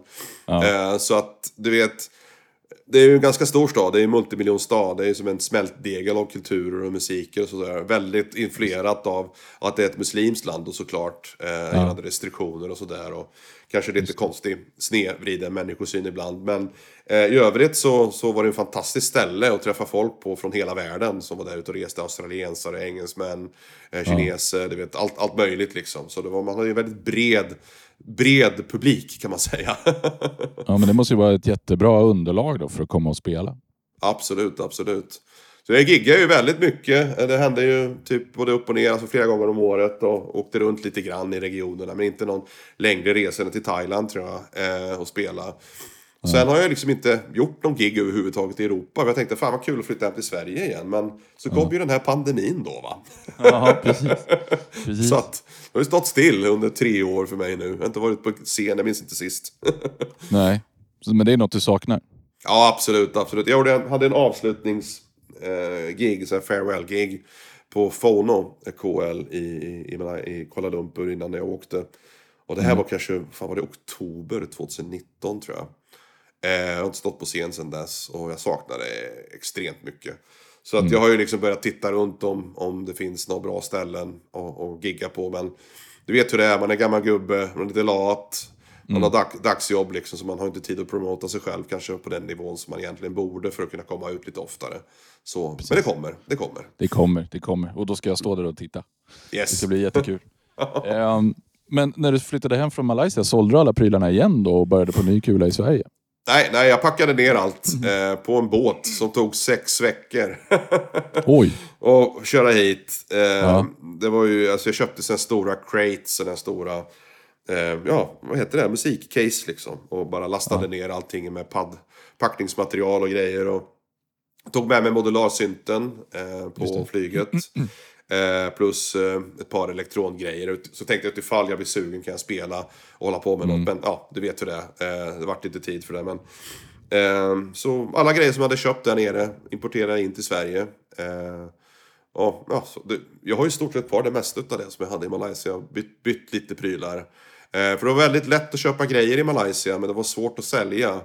Eh, för att det var ju mest västerlänningar liksom som köpte liksom dyrare apparater. Jag menar, tittar man liksom på, på det ekonomiska klimatet i Malaysia så var det ju ganska fattigt eh, ur den aspekten. Så att sälja en synt för 10-20 tusen spänn, det, det var ju inte, det är ju typ en årslön för en del liksom. Ja. Så att eh, det var inte så mycket utbyte där, alltså när det gäller rotation av grejerna. Så det jag sålde, det skickade jag mest till andra länder. Så köpte jag en hel del från USA också, från Perfect Circuit. Eh, de hade bra tulldealar eh, till, till Malaysia på den tiden också. Så jag var storkund där också. Framförallt på modularsidan. Så. Men det är alltså en Eurorack-modular du har? Jajamän, jajamän, Eurorack. Eh, det var faktiskt en kompis till mig, Steve, som, som fick in mig på modulsynteriet. Han hade ju ett ganska så stort döpp för monsterrack. Eh, nu vet jag inte hur många U det var, men ett par tusen eller någonting. Eh, och han, var ju, han är gammal Tangerine Dream-fan, eh, såklart. Och han fick mig in på den, det spåret också. Tog med sin modularsynt hem till mig och så kopplade jag upp den. Så hade, hade vi positioner som vi spelade in. Och det var ju skitkul. Jag vart ju nästan blodad tand på en gång där. Eh, så det var egentligen hans fel att jag började på, på Eurorack. Men jag hade en ganska klar bild över mig. Vad det var jag ville göra. Så att eh, jag tog det väldigt piano. Tog det väldigt, väldigt lugnt. Byggde ut med system, st- sakta och strukturerat. Och jag har faktiskt inte bytt ut så mycket grejer eh, i mitt modulsystem. Utan det är bara några små prylar som jag har liksom fått gå. Så det ser nästan likadant ut som det gjorde från dag ett. Eh, jag har lite större case då, så, som sagt. Men det är ungefär det enda. Ja, alltså jag, jag har ju försökt mig på Euro ett par gånger men jag, jag, alltså jag hinner inte eller orkar inte lära mig alla olika modulerna. Så för mig, de gångerna som jag har haft... Eh, eller jag hade ett Dupfer-system precis i början, typ 2000... Jag undrar om jag köpte det 2003 eller något sånt där. Ja. Något sånt. Eh, så det, det, det, var ju så pass få moduler så de kunde man ju lära sig och fatta sig på ordentligt. Då. Men sen nu, nu finns det ju tusentals moduler. Jag fattar inte hur folk håller reda på alltihopa. Ja, det är ju DivKid va? det är han som ja. har koll på läget. Så att man måste följa hans kanal på YouTube. Och även vara en Patreon och stödja honom. Han gör extremt bra arbete. Och hålla alla uppdaterade på vad de här nya modulerna gör för någonting. Och hur man kan använda dem i en musikalisk setup. För mig ja. så, det viktiga med, alltså, med just Eurorack. Det är att jag, jag ser den som ett homogent instrument. Jag har ett specifikt användningsområde för den. Eller mm. de här bitarna, jag har min komplexa oscillator. Eh, jag har mina liksom små rytmgrejer eh, som jag gör percussion med. Plus att jag kan göra lite enklare eh, melodier och sequencer och sånt där. Så jag har klart för mig i huvudet vad det är för typ av ljud jag vill åstadkomma med modularen. Mm. om det är någonting som jag saknar ur en kontrollaspekt, en utility. Så kan jag lätt liksom fixa det genom att byta ut någonting eller tweaka någonting för att det ska funka som jag vill att det ska funka.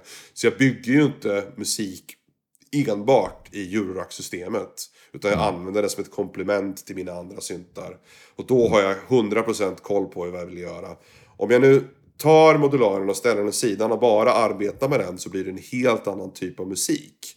Eh, jag skulle vilja säga att jag kanske inte är 100% där, att jag kan på ett kreativt sätt bygga liksom från en blank panel en, en idé och en låt liksom som gör någonting intressant. Eh, utan jag är mer liksom att jag använder det som ett verktyg, som ett instrument. Eh, alltså i den aspekten att jag skickar syntslingor till den och det är mindre blipplopp och sånt där självgenererande stuff. Det håller inte jag på med. Eh, det är intressant också men jag är lite för otålig där. Jag, det ska gå fort. ja. ja. jag, kan, jag kan bli sådär att, att när jag hör någon som har suttit vid sin modular så tänker jag så här, bara, det var jättekul för dig, för det hörs att du har haft roligt.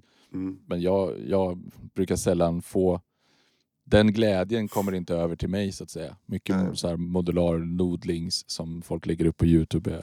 Ja, det, Ja, det, det, det, är mycket, det, är mycket, det är mycket phrases och templates, så tänker jag. Alltså det, det folk skapar som är monotont och som har som är ambient struktur. Men det, det är fantastiskt att lyssna på det också. Men jag vill att det ska vara någonting som jag själv triggar och går igång på. Jag, mm. alltså, jag lyssnar på noise-musik också, mycket industri och mm. sådär. Och det är viktigt att det finns liksom ett tema. Mm. Så, eh, som man kan liksom hugga tag i. Och det temat då sen tar det vidare i själva liksom låten på något sätt. Om det här temat ändras för mycket och för fort och för komplext så har jag svårt för att hänga med liksom. Och, och ha ett driv, vidare drivet intresse. Så jag lyssnar mycket på ambient musik också. Och har man då som Brian Eno, han har gjort massvis med fantastiska ambient-plattor som man bara kan sätta på repeat och bara drömma sig bort in i. Eh, mm. och det är inte riktigt det jag känner eh, alltså, som återskapas med en Eurorack-synt. Utan du måste ha andra element också för att bygga upp mm. den här slutgiltiga drömscenariot, eller drömlåten, eller ljudet så att säga. Eh, och det, för att komma dit till den nivån för mig personligen så är det för komplext, det tar för lång tid. Jag blir otålig, så ett annat instrument som jag vet exakt hur jag ska göra, då bommar jag där. Så, ja. så det är lite grann så det är för mig. Så jag är inte fullärd på något sätt. Jag kanske har 20-25% kunskap eh, mm. om euro rent generellt. Men jag kan det tillräckligt för att kunna använda det som komplement i min musik. Ja, och, och alltså, ibland är modularer det enda verktyg som kan lösa ditt problem. Precis, precis. För det är ju så extremt flexibelt. Där. Det finns mm. alltid någonting där som man kan plocka ut och göra intressant. Och, man, man skruvar på någon ratt hit och dit och byter någon, byter någon pattern så har du ett helt nytt ljud. Mm. Eh, så att det går ju väldigt, väldigt fort att ändra på saker eh, och få det liksom mer komplext och mer intressant. Och det mm. blir det här lilla tingeltanglet som jag gillar att lägga i bak med mina låtar. Lite knorr och knaster och klipp och sånt där och knäpp. Det är mycket modularsynt som gör de här små grejerna. Ja. Sånt som kan vara svårt att få till med en färdigpatchad synt. Precis, precis. Um, ja, jag använder mina modularer ganska mycket för kontrollgrejer och styrningar av saker och ting. Så jag har mm. till exempel jag, kör, jag hade en Pro One och så hade jag en Synthesizers.com modular. Och så tog mm. jag Pro, Pro 1 eh, körde jag in lite noter i sequencern och så körde jag ut CV och gate till eh, modularen mm. via ett sample and hold. Mm. Så att jag kunde hålla vissa noter i sekvensen och spela oscillatorerna i modularen med dem. så medan Pro 1 bubblade på så hade man släpande toner Mm, som mm. liksom byggde ackord tillsammans Cool, med cool, originaltonerna. coolt. Sådana grejer tyckte jag var väldigt roliga att göra. Ja, precis. Det gäller att hitta sitt användningsområde. Och det var den Mm. idén jag hade där. Eh, Mm. När jag byggde min Eurorack. Okej, jag har inte Carplus, jag har inte... Eh, Rings köpte jag, resonator, jag har inte en komplex oscillator. I mina andra syntar. Så jag köpte det som inte fanns i mitt, mitt kit och stoppade in det i modularen. Ja. Eh, på det sättet fick jag tillgång till de här mer esoteriska grejerna. Eh, som kanske inte... Jag menar, ska du ha en, en som Mutable Instrument Ring så är det en fantastisk modul. När du stoppar in och excitar eh, resonatorn med kanske en gitarr eller en kastrull. Whatever, både Ja. och liksom. Ja. Då får man helt sjuka resultat. Eh, och det är de grejerna som jag triggades igång på. De här nya liksom eh, alltså ljudkonstruktionsgrejerna. som inte jag kunde göra med någon annan maskin i min studio. Nej, men du har väl skruvat på så mycket syntar i din DAS att du, du vet ju precis vad du kan förvänta dig när du sträcker dig efter en ratt. Så Ja, att- precis, precis. Och det är lite grann det som jag också eftersöker när jag letar efter ett nytt instrument. Mm. Eh, låt oss nu säga att jag är intresserad av en ny maskin av anledning X eller Y. Eh, vad är det jag saknar i mitt ljudlandskap idag i studion? Eh, så kanske jag letar efter en, en, en polyfonisk synt som ett exempel. Eh, jag hade ingen, ingen fullblodig analog polyfonsynt. Jag stod mellan valet och kvalet. Ska jag gå liksom sequential? Ska jag gå liksom, du vet, någon VA-grej? Eller så Moog Matriarch då, som jag senare köpte. Och jag gillar ju liksom den, alltså den lilla quirkiness-grejen som har byggt in i den. Att den har stereofilter och du vet den är parafonisk och den är lite knasig. Och så är den modular också. Eh, och jag kände då, men fan, jag har inte haft någon synt som jag kan göra sådana arpeggion och sånt där på ett naturligt organiskt sätt. Utan Moog Matriarch kändes som att det kunde passa in där på ett bra sätt. Så jag hade en idé vart jag skulle placera synten i min ljudbild. Eh, och sen så kan jag använda den synten i mina första grejer jag gör. Eh, med just de bitarna. Okej, men det här gör jobbet skitbra. Och sen kan jag utforska synten vidare baserat på de, de idéer jag har då, om, om hur jag kan använda den längre fram. Eh, och för mig då är det väldigt viktigt att inte gå och köpa en synt och sen bara, vi kör vad ska jag ha den här till? Så utan jag har Nej. en idé om vad, vad det är för glapp jag har i studion. Hur jag ska fylla det och vilket instrument som eventuellt kan tänkas göra det bäst. Så. Eh, Så du, du har kvävt din gas ganska hårt, då, så du köper bara prylar när du så att säga, behöver dem. Ja men lite grann så. Inte behöver inom situationstecken är det väl kanske. Villhöver eller hur man nu säger det. Men, ehm, gasen föds ju mycket av att man har en musikalisk idé. Eller jag har en kreativ idé. Shit vad häftigt det skulle vara att ha en Norand Mono till exempel. Som jag också köpte nyligen. Som verkar ha den har 18 eller FOer. Eh, den jobbar som en XOX typ programmering eh, som en TB303 fast den är någonting helt annat och varenda ratt har en egen envelope och en LFO. Jag bara, vilka galna bakgrundsglitter man kan göra med den. Så långa LFOer som svävar runt liksom så ligger och gör saker i bakgrunden. Det har jag ingen annan synt som klarar av att göra. Jag måste ha en sån. Sprang och köpte den och så bara, ja men det är precis det den gör. Perfekt! Och så har den så mycket annat också samtidigt som inte jag hade tänkt på. Men på det sättet så föder det nya kreativa idéer på ett väldigt, Ja. väldigt alltså, kontrollerat sätt skulle jag vilja säga. Precis. Sen ska man ju ha klart för sig att de flesta maskiner som man köper idag är så otroligt avancerade så att man kommer ju aldrig använda mer än 20% av dens Ja det, kapacitet. ja, men så är det ju. Så är det ju verkligen alltså. Och eh, det som är fördelen då med att ha ett så pass avancerat instrument. Alltså jag känner då att ibland kan jag känna mig shit, man blir liksom intimidated. Vad, he- jag vet inte vad det heter på svenska. Eh, Man blir nästan lite skrämd av grejen eller? Ja, precis ja. Fan vad komplex den här är. Du vet, Ja. fan, det här kommer inte jag klara av. Men så skrapar jag bara på ytan. Det är som en anal- analog 4 har jag haft hur länge som helst. Mm. Eh, och den är så här, jag upptäcker nya saker i den fortfarande. Så, så att man, liksom, man kommer igång, man kan hitta nya grejer, man kan liksom hitta nya tillvägagångssätt för att, för att skapa helt nya ljud och använda den som effektburk istället för en visst. synt. Sådana där saker som en mixer liksom, mitt i allt. Eh, och den är en helt fantastisk maskin. Det är det bästa, en av de bästa syntarna som har byggts. På riktigt Ja. alltså. Och Absolut. den slutar ju aldrig att, att förvåna. Eh, och så det är en sån där maskin som alltid kommer följa med mig ända in i graven. Jag tror aldrig kommer göra mig av med den. Eh, just för att den är så pass flexibel. Ja, det går ju att individualisera hur långt som helst. Inte. De senaste elektronburkarna är ju liksom oändligt djupa. Ja, ja. Men, men jag har ju en eh, Mono Machine som jag köpte typ eh, något år efter att den kom. Mm. Eh, och det är också en sån där maskin jag aldrig kommer släppa. Mm. Och Det roliga är att jag har aldrig hört den låta så som jag gör med den. Från Mm. någon annan. Alla andra gör helt andra saker med den. Det, det är magiskt. jättekonstigt. Ja, Det är lite grann, jag tror du satte fingret på någonting väldigt, väldigt viktigt där. Det är inte instru- instrumentet som är det viktiga, utan det är användaren som sätter sig framför det som skapar musiken. Baserat Ja. på sin egen idé och hur man, hur man nu vill göra sin musik. Då. Så att, Bara för att jag sitter med en MS-20 och får ett ljud så tänker jag ah, men jag vill ha det där ljudet. Köper man en MS-20 så bara det låter inte alls likadant så blir man för besviken. Ja. Det är, lite grann där man ibland missar tror jag. Man vill göra någonting som någon annan. Utan det är liksom du som musikskapare som egentligen ska, ska dra tråden i och låta instrumenten göra det du får den att göra. Då. Så att eh, det är elektron världsbäst på. Alltså det Ja. låter ju olika, beroende på hur du sätter det in så låter det helt annorlunda.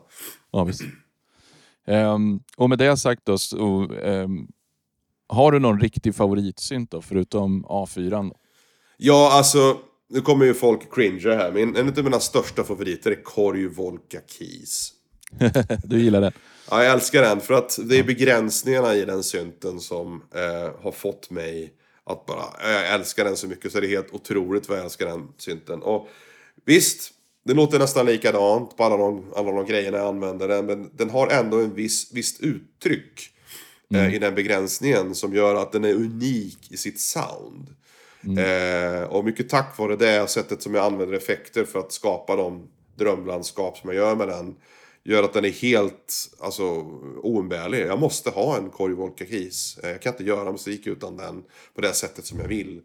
Eh, och jag har mycket leads med den, mycket liksom drömlandskap, mycket bakgrundspads.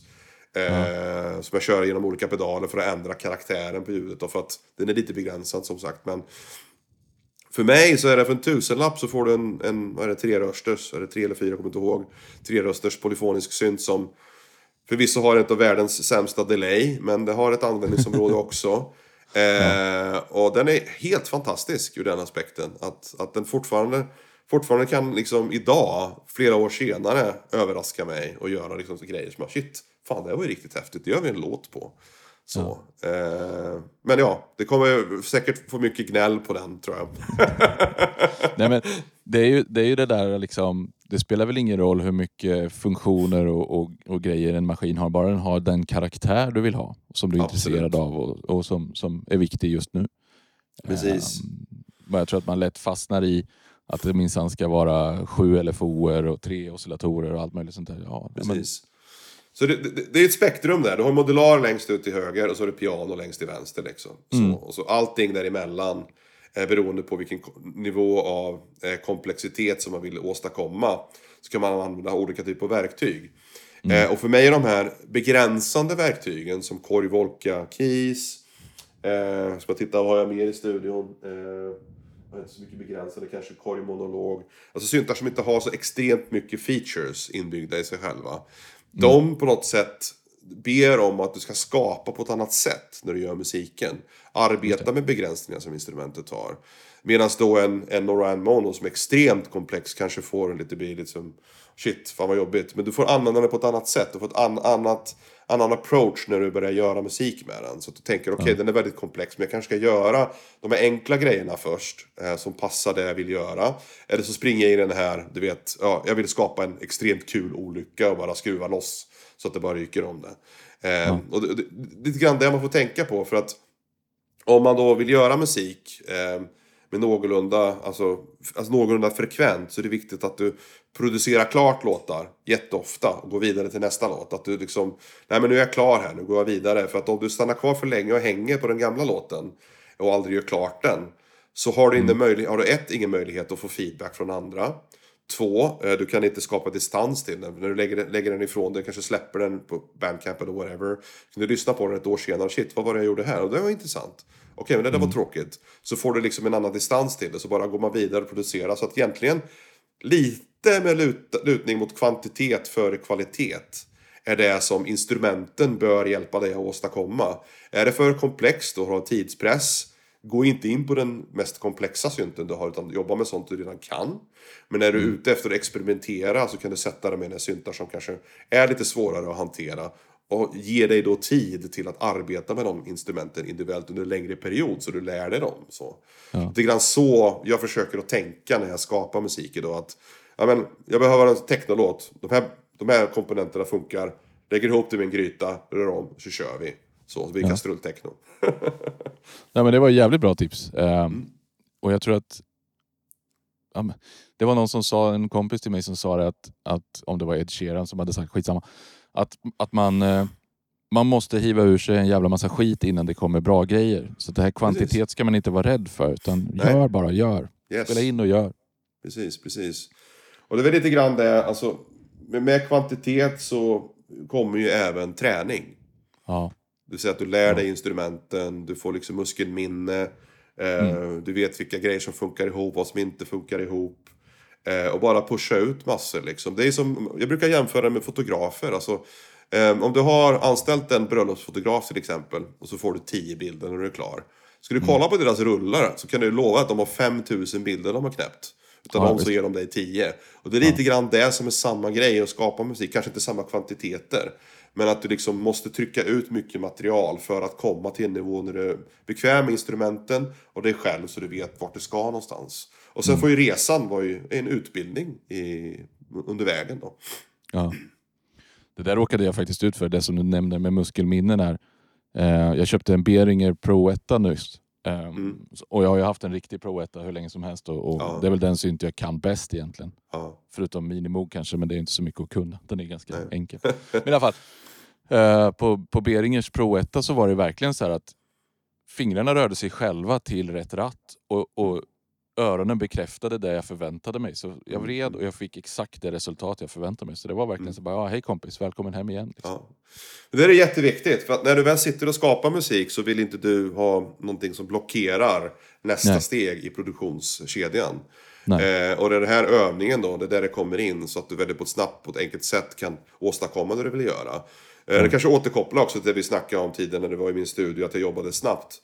Ja. Det handlar ju om att det är som musikminne, muskelminne, musikminne. Titta på Cenk till exempel när han jobbar med elektron. Varför, tror du, varför tror vi att han är så jävla snabb och safe på det han gör? För han sitter med det hela jävla tiden.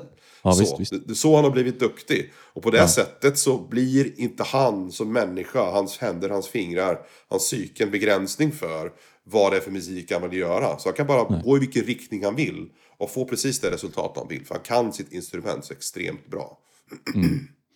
Ja, och på ett sätt så blir ju en hel studio efter ett tag ett enda stort organiskt instrument. Visserligen Yes. om man byter bi bitar av den sådär, men det blir ju ändå liksom en helhet som hör ihop. Mm. Så då gäller det ju liksom att öva på alltihopa tillsammans också.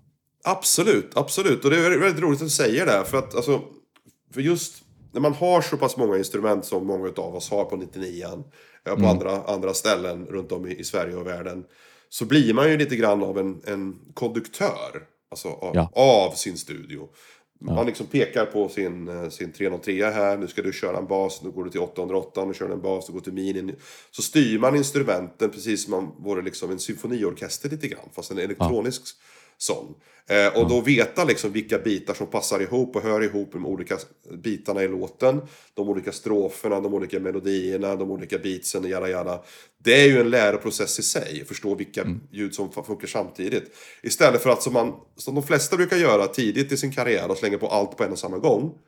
Det funkar inte. Du kan inte ha mer än 4-5 ljud åt gången. Det får inte plats.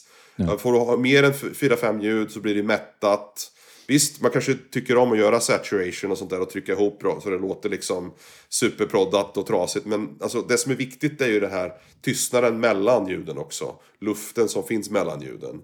Ja, det finns väldigt många som arbetar eh, på det sättet även i modern popmusik som jag, som jag tycker är extremt fascinerande. Att de verkligen fortfarande än idag kan skapa klanger mellan, mellan toner eh, som, som man egentligen inte borde kunna göra när man gör avancerad popmusik. Eh, och det är lite grann det som jag tror är viktigt i själva skapande processen. Den stora studion man har, lära sig vart alla bygg, byggklossar finns någonstans. Mm. Ja, helt klart. Och sen, sen, sen tycker jag om... Alltså det, precis som du säger, man ska inte ha för mycket som händer på samma gång. Men jag gillar att lagra ljud på varandra. Att, att flera syntar spelar samma ljud. Ja, ja, Ehm, absolut. För de interagerar på ett annat sätt. Som du får nya känslor och alltså, nya ljud och kan skapa saker som inte skulle uppstå annars. Nej, precis. Alltså, det finns ju inga, finns ju inga rätt och inget fel, eh, såklart. Men, men, men för mig så, just man kör olika layers, eh, du har en synt som spelar bas, kanske har flera basar. Så det är viktigt att jobba med, med EQ, eh, förlåt, med EQ för att ta bort de frekvenserna som kanske bråkar med varandra. Eh, back, back in the day när vi gjorde på P-fabrik så hade jag ett recept på alla basgångar. Det var fyra syntar som gjorde alla på P-basar. Och Det var Pro, One, Minimog, Prodigy och Core Mono- Monopoly.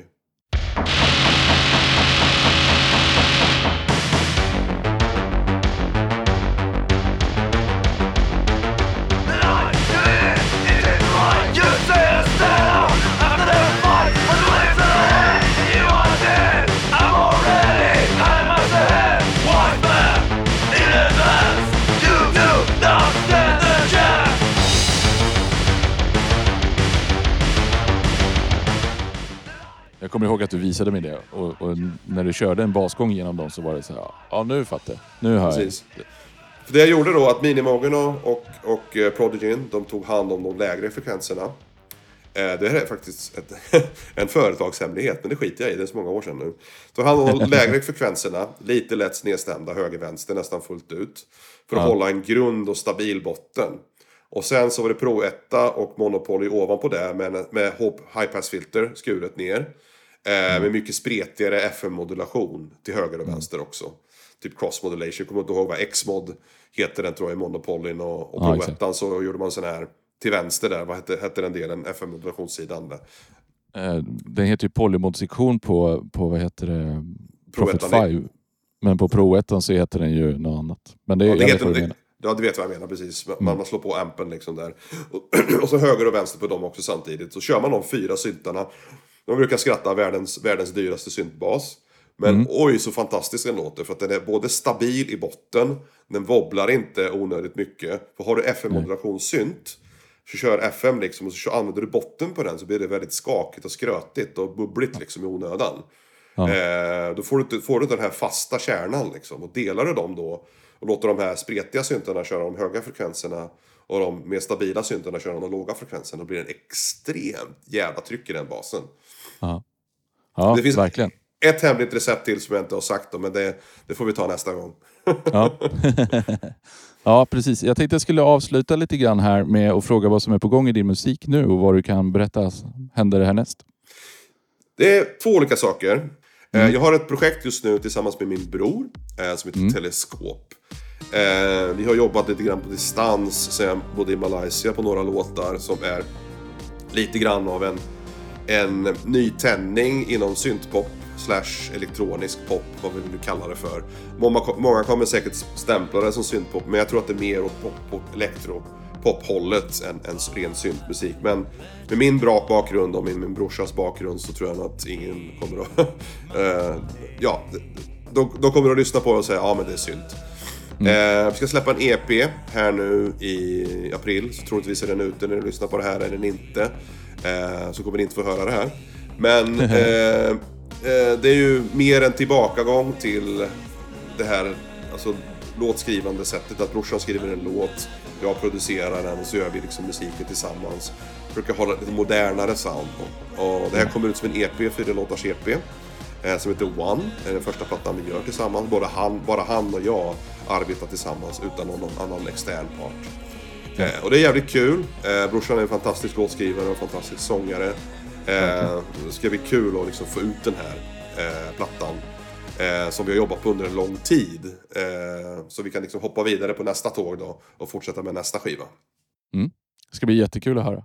Ja, sen har jag även Burg, en ny platta eh, som ja, faktiskt du har varit med och hjälpt att, mastra. Eh, den digitala sidan, Redbook-biten. Fantastiskt kul och tack för det. Ja, tack själv. Så att det kommer ju... Jag vet inte riktigt vad som kommer att hända där. Alltså jag vill ju gärna ha ut den på vinyl. Eh, Jag har fått en sex månaders nu. Eh, 67 månaders väntetid.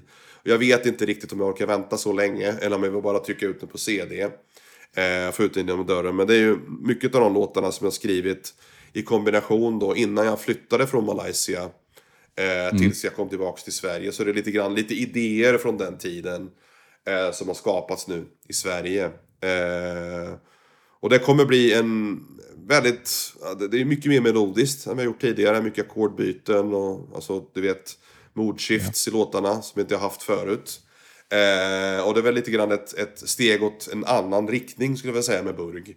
Se, se vad folk tycker om det. Men det, det är någonting som ligger runt hörnet. Eh, Ja. Sen så har jag även mitt soloprojekt Ulvtarm. Eh, det är mer noise, drömteater skulle jag vilja säga. Eh, industriellt. Eh, som ska släppas på, på eh, vad heter de då? Cyclic, Cyclic Law tror jag. Eh, om jag inte minns fel. I, i höst. Eh, och det är också en kul grej att få göra liksom en noise-projekt där jag står helt på egna ben och inte använder MZ412 eh, formen så att säga. Så det kommer ju låta ganska mycket MZ412 i och med att jag är med i bandet då, men det kommer ha en lite annan inriktning. Mer liksom fokuserat på mig själv snarare än omvärlden då. Eh, och det är ju väldigt tungt och mörkt och elakt. Men jag tror att det finns någonting där som kanske folk kan, kan tänkas illa. Ja, då, det är klart. Så vad har jag mer då? Eh, CC48, det är ett projekt, technoprojekt som jag startat ganska nyligen. Eh, Mer fokuserat på dansgolv, eh, typ raw deep hypnot- hypnotic-scenen. Väldigt minimalt och, och eh, alltså långdraget så att säga. Eh, för att få fram den här energin som i mycket av den technomusiken som jag gjorde och bara spelade live och aldrig släppte. När jag bodde i Asien, jätteknasigt. Jag har gjort skitmycket technolåtar som, som, eh, som jag aldrig har släppt. Så jag har tagit lite grann idéer och strukturer och tillvägagångssätt då för att återskapa lite grann av den känslan i det här nya projektet då. Så att jag vill inte stämpla det som burg. Nej. För att då kommer folk liksom, "Men vad fan är det här för monotont och skit? Utan vill ha ett nytt projekt då. Så det är Ja. lite grann den anledningen då som jag skapade den här, det nya, nya namnet istället för att rida vidare på, på burktåget. Ja. Nej, men det är väl jättebra. Att Mm. kunna ha olika burkar att lägga produkt, produkterna i så att säga. Ja men precis, precis. Så det är de fyra stora grejerna jag håller på med just nu. Jag har lite andra projekt som ligger och bubblar hela tiden. Eh, men ingenting som är officiellt än då. Men det, får se vad tiden utvisar. Allt, allt handlar ju om tid också. Om man hinner att få ut allting i den, alltså på det sättet som man vill ha ut musiken så att säga. Ja. Eh, jag kommer ju fortsätta med Burg. Eh, kanske skala ner det, skala upp det lite grann beroende på vad jag, vad jag vill göra härnäst. Så det, det får ju syntarna tala om då, vad vi ska göra härnäst. Ja. ja, men precis. Det blir lite vad det blir när man sätter sig med dem och så precis ja. får man se vilket projekt som får mest eh, material. Då. Precis ja, precis ja. Men vad kul, då har vi mycket att se fram emot från ditt håll som vanligt då. Absolut, det kommer bli mycket material som kommer ut och ehm, jag- jag tycker det är extremt spännande att ha en så pass bred eh, vidd av projekt jag kan jobba på just nu. Så för mig blir det väldigt enkelt att byta håll och riktning om man vill tröttna på någonting. Så kan jag Ja. lätt byta till det andra då. Och det håller min inspiration flytande eh, i alla fall. Det, det är skönt att ha det. Jag tror att det är viktiga ord eh, att ta med sig. Mm. Eh, och jag tror att det får bli avslutningen för idag. Så att vi inte Mm. drar ut allt för långt på tiden. Jag får tacka jättemycket för att du tog dig tid och, och ville vara med på det här. Tack, det var jättetrevligt att vara med. Super, super. Yes, kul.